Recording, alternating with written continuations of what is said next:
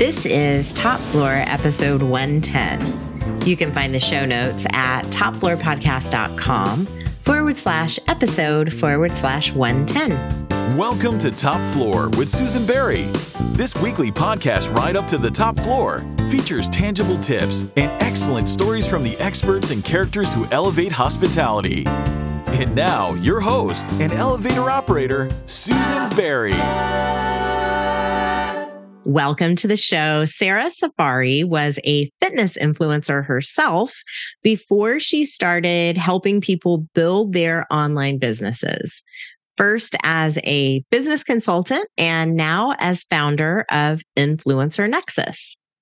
Originally from Vancouver, Sarah spent a couple of years in Colombia before moving to one of my favorite places, Mexico City, where she lives as an expat while running her business. Sarah helps brands grow their businesses through influencer partnerships. And along the way, she has developed a spidey sense for fraud and ethically iffy conduct. Today, Sarah and I are going to talk about how hospitality businesses can work with influencers without getting taken for a ride. But before we jump in, we need to answer the call button. The emergency call button is our hotline for hospitality professionals and randoms off the street who have burning questions. If you would like to submit a question, you can call or text me at 850-404-9630. Today's question was submitted by Miley. Miley asks, how many Instagram followers do I need to have before I can get a brand deal? I mean, Miley just cuts right to the chase. Sarah, what do you think? Uh, well, I think that I like Miley's style. First off, to to get to answer that question, honestly, it's as small as a thousand and as big as millions. So it just really depends on what you're looking for in terms of the brand deal. But typically, both small and big brands, if they do it smart, they're going to be going for larger influencers as well as micro and nano influencers. So if you even get to the 1000 point mark, you can start doing it. And even before that, you can start doing what we call UGC, which is user generated content. So it's not at all dependent on your personal page, but more so the content that you create that brands can use again in their ads, on their website, on their social, and across channels. So, really, as long as you can create good, strong content, you can start right away. Well, that's a surprise. I thought I had to be like 40 million followers before you could even get started. Oh, we'll dive into that. you owned a gym and were a fitness influencer for a long time before you branched out into consulting. What drove that pivot? Like, what made you decide to move into helping other influencers? Yeah, all of it was just that, what you called it, were just small pivots that made sense at the time. So prior to that, I was you know, really working for gyms, thinking that I was going to go to school to be the whole lawyer, doctor, engineer type thing, because that's what my parents told me that I should be doing. And when I opened the gym, that I knew I wanted to have a business, and I knew that was the best thing that I knew at the time. And so that did really well but at that time i didn't actually want to have a gym. I wanted to have an online business. And i accidentally stumbled into having a gym which is a whole different story. And so when i went online i actually went online as a fitness coach as a fitness influencer and i started helping other people you know be able to get fit get healthy all that kind of stuff. And in the process of that i did really well. And i did really well relatively quick and i had a lot of people in the industry and my colleagues and people who are in mentorship programs say, you know, like, how are you, how are you doing this? Like, how are you getting these clients? I'm having trouble in X and Y way. And so I started helping a lot of people for free until it got overwhelming. And then that became my next business to help consult influencers and want to be influencers on how they can grow their brand, build brand deals, but also be able to have their own business at the same time, which is very typical of many influencers. They'll have, you know, a very particular offer that they have, uh, and then they also do a lot of brand deals or few brand deals. Got it. So then what was the motivation to move into influencer nexus? It seems like there's an overlap, but I know that this current business is a little bit different. Yeah, exactly. So again, it was another pivot that felt like it made sense. So I was doing the consulting for about half half a decade with influencers, helping them grow on that side of the table. And now I'm on the other side of the table, so to speak, just because I started seeing a lot of the gaps, right? I started seeing a lot of the gaps between brands and influencers in the problems in communication in influencer fraud in collaborating in ways that didn't produce the right type of results and actually in many cases upside down ROI not because it was the wrong influencer or the wrong brand but because of how they were approaching the strategy of influencer marketing. So a lot of times they'll give you analogies of like it's not about the tool it's about how you use the tool. Mm-hmm. and influencer marketing is just that. It's a very very potent tool but it has to be used in the right way in order for that potency to kick in. So, the job of being an influencer is something that has gone from like being reserved for famous people like uh, you know Paris Hilton was the first influencer right? Kim Kardashian all those people to being an actual career that people aspire to. How has the industry and the job evolved and maybe matured over the last decade or so? Yeah i think first off I'll kind of explain why it's grown. And I think it's grown because influencers hold a power that is fundamental to brands, and that's trust. So if we look back to 2016, influencer marketing was about a 1.6, 1.7 billion dollar industry. This year, it's over 21 billion dollars. Good lord. Oh yeah it's it's a really really big growth. It's near a near 20x growth in less than 10 years right? Um, and a lot of reason for that is because it's a win-win. We know that something that doesn't work in the market isn't going to last. It's just the fact of marketing and how things work. And so uh, the reason for why it has evolved so much and before it was you know people have brand deals nobody's really getting paid. Maybe some brands saw results maybe some influencers got paid but over time, brands have seen the value that it brings, which is in many ways insta credibility, brand awareness, and trust if it's done in the right way. And the more that it has been done on a both micro and macro level, the more results have been seen in terms of brand awareness, in terms of reach, in terms of credibility, in terms of what everyone talks about, which is the return on investment. And I think that's the reason why it's going to continue to grow at a pretty rapid rate. Some things need to change, but it's going to keep growing. Mm-hmm. It feels like also there are some concurrent changes in things like SEO marketing. You know, we see a cookieless future for advertising online that make influencers kind of the the ready backfill do you know what I, I don't know if that makes sense but like some of the old tools don't work anymore so time to invest in newer tools. Yeah, and also combine influencer marketing into some of the older tools that you already have, right? I think that influencer marketing works within the grander scheme of funnels, if you were to call it, right? So you can choose it to be the initial trigger or the trigger within a bigger funnel. But what we need to understand overall is that you know, we know that it takes on average seven times for anyone to make any kind of action on a product or service, any kind of action, not just a purchase. And so, if we know that, if we can intertwine that with a little bit of SEO and a little bit of paid promotion, and then we got an, a Facebook ad here, and we got a billboard here, and then a pin on a Pinterest here, and then influencer marketing, a promotion here, that's when it works really well in the case where you're really combining it with other marketing tools that you already do have in some cases. Got it. We are going to talk about influencer fraud, what to do and not do, and how influencer marketing fits into the overall brand strategy. But before we get into those details, I just I want to level set for our listeners how hospitality companies specifically can incorporate this because, you know, this has been around for a long time, but it's still considered a very new tool in this particular industry. So, what are some of the ways that this could work for maybe large companies or individual restaurant, individual hotel? Like, what are your thoughts? Just write a marketing plan for us right here on this show. oh, I got you. I got you, girlfriend. Um, honestly, it, it, those are two different strategies. So, for example, I want to give you an analogy comparing Netflix and YouTube.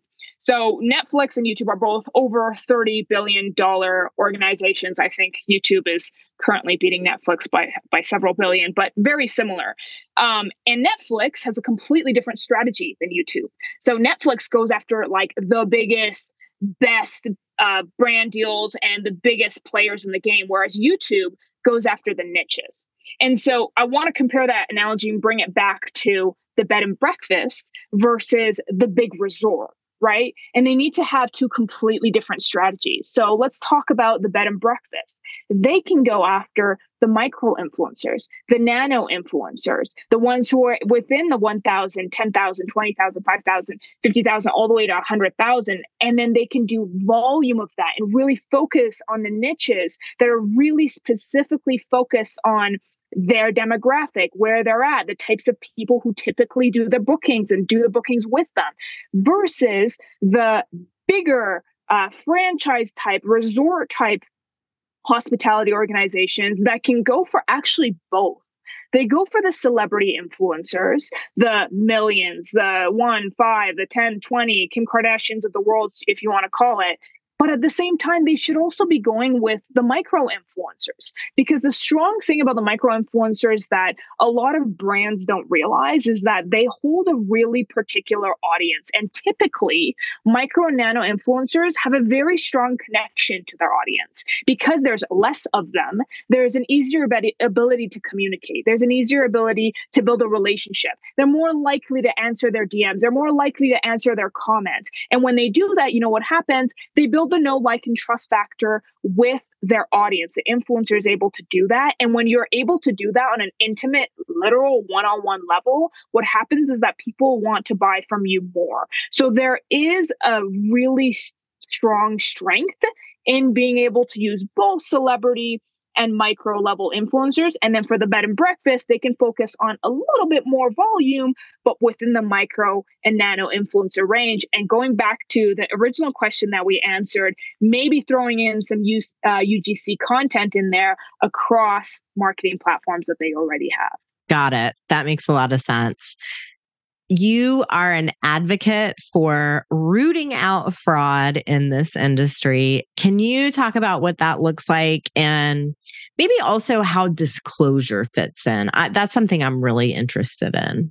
Yeah. So, you know, when I first got into the industry, obviously I knew there was a level of influence of fraud. What I wasn't as much aware of was the degree to which agencies were using influencers with a high level of fraud. And just to define what that looks like and what that really even means, fraud is when an influencer has a level of followers and engagement that is not real. So they're typically bots that they purchased for very, very low dollar amounts to be able to drive traffic to their page. Um, and they can do the exact same thing with engagement.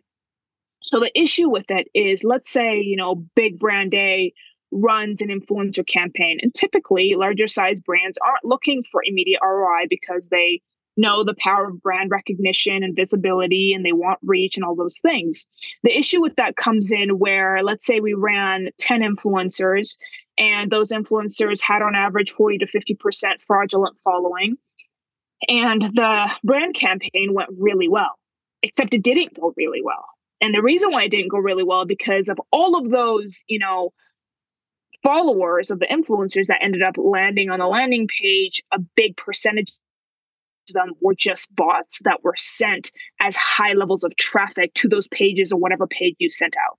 So it looks like what the campaign goal was, which was engagement, which was reach, which was landing page views, uh, is very high. When in reality, and you look on the back end, there is what we call an upside down ROI because if you paid $10 to keep the math easy for a campaign and you know 40% of that influencer's followers are fake you're going to be losing almost half of your ad spend on that influencer. And so How can that's you the issue. How can you tell a fraudulent influencer? Yeah, I mean, is it just that that the campaign doesn't perform? Like, don't campaigns perform badly even if the person has all real followers? Or It can, but that's a completely different issue, okay, right? So that's definitely yeah. So like, not every campaign does well. It doesn't, and they don't do well because of all sorts of differing issues. But this is this issue in particular is because there wasn't honesty between the influencer and the agency and more so the agency didn't do a proper audit job because there are very easy ways to be able to tell uh, via tons of tools whether it's a agency's in-house uh, tools that they have, softwares that they have, or external, because there's tons of those available right now that you can immediately find a report on. Here's X influencer, here's their fake following, here's their engagement, here's their reach over time, here's their likes over time. And you can see all different kinds of metrics. So whether it's their likes between over the last six months, their engagement over the last six months, and you see you can just even look without software and see, oh, this post had 5,000 likes, but it seemed like the post two days before that had 200 likes. That's And so- the thing that I've noticed with like I have some people that I'm suspicious have fake followers, right? And you can tell because they have like a million followers and one person reacts to their post. I mean, that's not a real good ratio. Yeah, I mean, aside from that, you can even see in the comments. So let's say they do have a lot of comments. And you look and say, oh, this person has 150 comments. That's super good.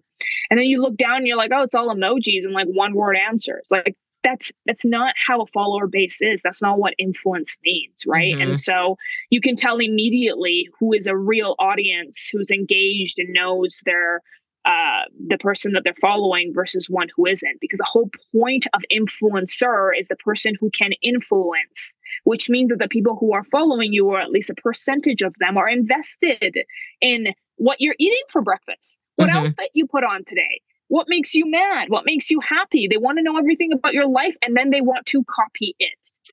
So if that's not happening, uh, both publicly and privately, then then that's not an influencer. And so it's very easy to navigate around with and without tools. Got it. You use a metaphor about marketing strategy in general that's sort of like around a bank account.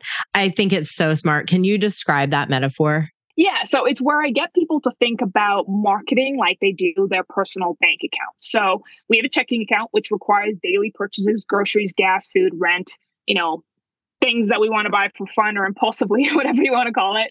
And then we have a savings account, right? Or that can be your investment account. So it requires uh, you know, long-term investment that's going to compound in interest over time, and it's going to have its own benefits. The more you save, the more it compounds with time. Mm-hmm. So, what I typically will say is that marketing is the exact same thing in, in terms of having two separate accounts. So, your checking account marketing is, you know, your pay to play advertising, your performance marketing, uh, your quick conversion style marketing, your immediate outbound ROI based email marketing, right? And then your savings account marketing is, you know, your social media, your content marketing, your brand building, your influencer relationships, the credibility that you build over time but it, it requires patience and it requires time, which is Mhm. what most people typically, uh, in ma- in many cases, aren't willing to give. And what I see nowadays is many companies that are running their marketing strategy mainly checking account style Mhm. instead of savings account style. And while there's a place for both, just like there is in your personal life, placing investment on the long term, I've seen over the many years I've been in the marketing industry brings a substantial higher return on investment than just focusing on the checking account style marketing. And if you look at some of the biggest brands out there, many times they don't even use their checking account. They focus Interesting. many times on brand awareness, brand awareness, brand awareness. Millions of dollars, millions, of, hundreds of millions going into just brand awareness before they even do any direct call to action for the uh, uh, ROI. But if you speak to smaller brands, anytime 5, 10, 20, 30 people, okay, so what's the immediate ROI going to be on that? and Mhm. and that's the immediate question and while it's a very reasonable question to ask the mindset around that is getting that immediate result versus what can I do to build the what we talked about at the beginning, the strongest trust factor ever, which uh, which is brand credibility and trust, and do that over time through the various things that we talked about. This sounds like a good time to take a break and learn about Cogwheel Analytics. Cogwheel Analytics is a business intelligence tool for hotel digital marketing. Since the dawn of time, hotels have only been able to compare their digital marketing data against their own historical performance. With Cogwheel Analytics, hotel companies can compare information across their portfolios in order to benchmark results because Cogwheel Analytics has mapped out data points for all the major brands from more than 20 different sources, hotels can stop creating manual reports and see everything from channel mix to social media to Koddi, Expedia, and Google data all in one place. The time this saves gives marketers the chance to spend their time on things that actually matter, like strategy and action planning, rather than creating spreadsheets. That sounds like a win to me. To learn more or schedule a demo, visit cogwheelanalytics.com. That's cogwheelanalytics.com. Okay, let's get back to the show. We like to make sure that our listeners come away from every episode of Top Floor with some very practical, tangible tips and ideas that they can try either in their businesses or their personal lives. You have excellent content on LinkedIn about what brands should and should not expect from an influencer campaign. Can you talk about a few of those things, maybe what you see companies get wrong, aside from just focusing on their checking account when they work with influencers? Yeah, for sure. So I think uh, part of the time it's it's hiring the wrong agency, right? And so I compare this a lot to when I first started as an entrepreneur. I, I had no business background. Uh, I, ha- I finished a health science degree and then I, I went into business, not really knowing what I was doing. And so, to make up for the lack of business knowledge at the time, I hired every consultant and coach that I could find. Except every consultant coach had the promised land, and uh, I, I believed it. And so, I just did what they said. And the issue was I, I didn't have an a system to be able to audit those influencers or not influencers those uh, consultants at the time mm-hmm. and really figure out like what are the things that they're doing right now that are working? Do i like their lifestyle? And really just setting out here's the way that i'm going to figure out if i want to work with this consultant or not. And here's how you know uh, i'm going to choose if i am going to pass on this person. And so bringing that back to the agency i think a lot of the time the issue becomes where uh, a brand will hire an agency because they promise X or Y level of ROI without really going through an audit process. And then the other thing is what I call the Tinder of influencer marketing. And I've written some content on that. And it, it is somewhat related to the checking account, but it's a little bit of a different take on it. And it's the idea of you can't treat influencer marketing the same way that you do Tinder dating, which is here's this quick swipe. I'm going to swipe right. I'm going to get laid. I'm good to go. Same thing with I'm going to do this quick pay to play influencer partnership. We're going to get ROI, move on to the next one. And so the biggest idea is if you continue to do that, you're going to get catfished, meaning that if you try to rush these types of things, just like you would in the dating world, what ends up happening is you're going to get things like fraudulent influencers. You're going to get things like poor engagement. You're going to get things like ghosting of an influencer because you didn't look into the background of the past campaigns, things that they had done. Were they trustworthy? Was there good communication? Aside from them bringing good results, very important. They're another human being, right? Mm-hmm. This isn't paid advertising. So it's really important to have a good working relationship with the influencers that you have. And so taking a step back and instead of focusing on it the way that you would with swiping on a dating app, really focusing on the long term game, I think that the results substantially increase if you can just make that small tweak in strategy. What advice would you give someone, an influencer who is just starting out or is a wannabe influencer and thinking about how to create an audience? Yeah. So, first thing I think would be like pick a niche, a general niche, whatever you want that to be. Um, and it could be as simple as, you know, I'm a lifestyle influencer. I post about my boyfriend and skincare and what I do on the weekends. And that could be your main content. Or it could be as specific as all I talk about is fitness, or all I talk about is skincare, or all I talk about is shoes because I'm obsessed with shoes, or, or I'm a travel influencer. Whatever it is that you want, pick a niche and play with it for a while and then find out what you like the best and stick to it.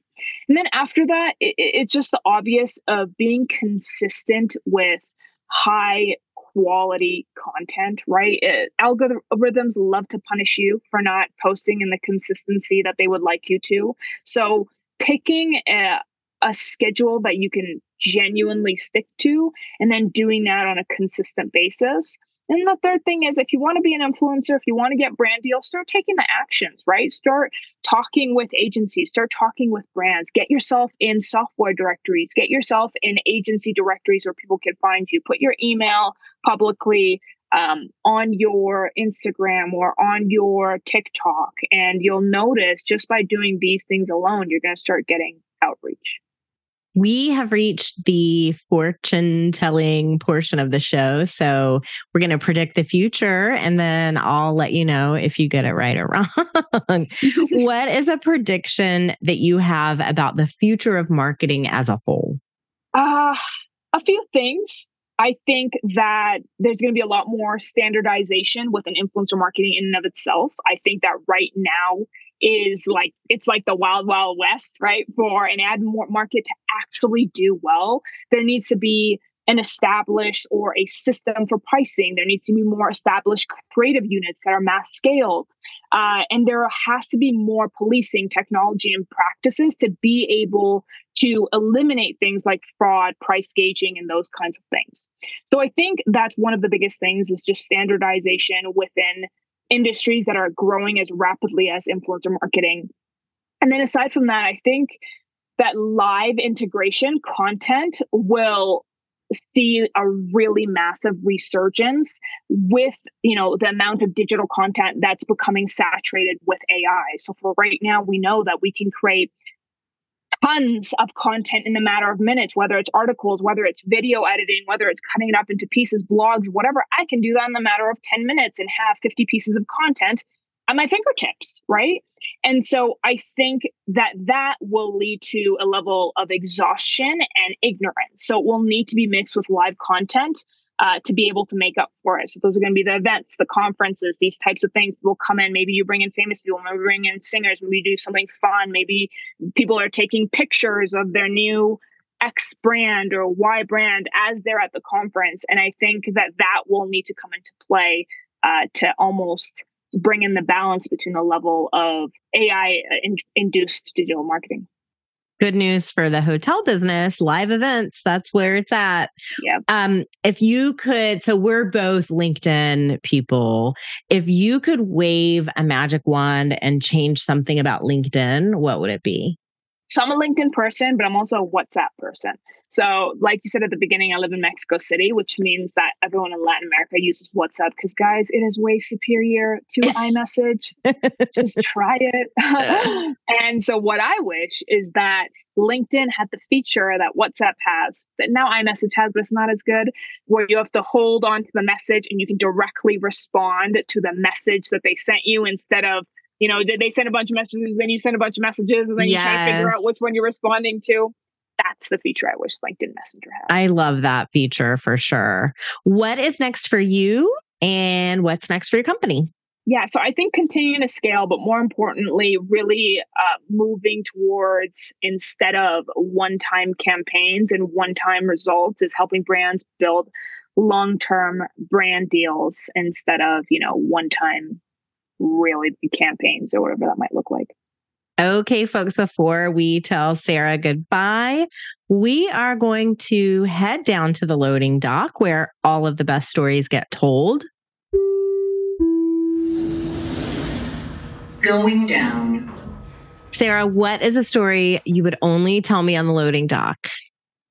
Okay, so I'm not sure how funny this is, but I'm just going to tell the story. So I was in Bocas del Toro during a time, I think it was immediately after I had closed down the gym. And I was trying to figure myself out. And for anyone who's not on video, I just put quotes there. So I went with my best friend. And at the time, I was a fitness freak, like just a freak. I couldn't miss a day. Um, I annoyed the crap out of my best friend. I brought, if anyone knows, what was called a TRX. It's like a portable exercise device that you can hang on walls and do all sorts of different exercises with. And I, and she had to suffer because she would be sleeping at six in the morning and I'd be jumping up and down doing my stupid exercises because I had to. And she'd put a pillow on her head and she'd be like, It's okay. I understand. You're doing what you need to. Uh-huh. and one day I felt really bad. So I said, you know what? Forget it. I'm going to go downstairs. And we we're on in Panama on an island at a hostel. So I go downstairs as I'm going to go for a swim. I went for a swim. I, I started, you know, I started doing my little thing. I look outwards and I'm like, oh, I feel like I'm a little far. and so I was like, okay, I'm going to start swimming back. So I started swimming back and I got further and I got a little bit panicked and I started swimming a little bit harder and noticed I was getting further and further. And so, uh, wait, so you were swimming to shore, but you kept going further away from the shore. Yes. Okay. Exactly that. Yes. I wish this was on videos because your eyeballs are hilarious right now. yeah. So I was like, okay, I, I need to figure something out or I'm going to die. and not that it's funny, but that was yeah, I mean, it was, I'm going to die. And so I, I just, I started like vigorously swimming front crawl. Uh, and, and just, just for context, like the most swimming lessons I've ever had was like maybe every, every, all of us go through some kind of a swimming lesson as kids. Maybe I did it for like a, a, a couple weeks, a month. Mm-hmm. And so I started vigorously doing the front crawl and it wasn't working. And, and anyone who's done front crawl for any intense period of time knows that you're like you're like out of breath. So I was like really out of breath. And I was super fit, like very, very fit at the time. And so I just decided to to turn around and do the back crawl and I was gonna go as fast as I possibly could and breathe. And I developed a strategy. I was I was in kind of like death mode. and so I went really fast. I looked over. I was a tiny bit closer. Every time I had a chance to breathe, I would go back into front crawl. I went super, super hard. Eventually, I got to a point where I was able to grab onto a tire and I what? grabbed onto the tire. Yeah, the tire was like close. I was getting closer. It was like close to one of the docks. I grabbed onto the tire and I pulled myself up and I just went like I I couldn't could I didn't even know how out of breath I was in that oh moment. So I just took and I just and I knew at that point I was good. I knew at that point I was good because I could see the dock to the hostel. I could see the docks to the other hostels, and I knew I was going to be okay. And I had time to breathe. And so I came back. I got uh, I got into my hostel. I pulled up. There was a guy reading on the dock. Everything was okay. Everything was normal. My best friend came downstairs and she said, "Where were you? Pancakes are ready." Oh my! And uh, that was that was it. Everything. It was one of those things where you don't realize you come back and everything's just normal but you almost died. Uh, that is wild. Did was it a rip tide? Yeah. Like, did you ever find out what was happening? I, I, I, I mean, the, the tide was really intense. I had no idea. I, I didn't, you know, I, I didn't ask. I was just happy to be alive at that time. But I know for a fact, uh, if I wasn't in the physical condition I was in at that time, I would have 100% been dead. Oh my goodness. Well, I have to say that I'm glad you didn't die on your trip to Panama. Sarah Saffari, thank you so much for being here. I know our listeners learned a lot about influencer marketing, and I really appreciate you riding with us to the top floor. Thanks so much for having me. Thank you for listening. You can find the show notes at topfloorpodcast.com forward slash episode forward slash 110. Jonathan Albano is our editor, producer, and all around genius. He even wrote and performed our theme song with vocals by Cameron Albano. You can subscribe to Top Floor on Apple Podcasts, Spotify, or wherever you like to listen. And your rating or review will go a long way in helping us give you more of what you like. Thanks for listening to the Top Floor Podcast at www.topfloorpodcast.com. Have a hospitality marketing question? Reach us at 850 404 9630 to be featured in a future episode.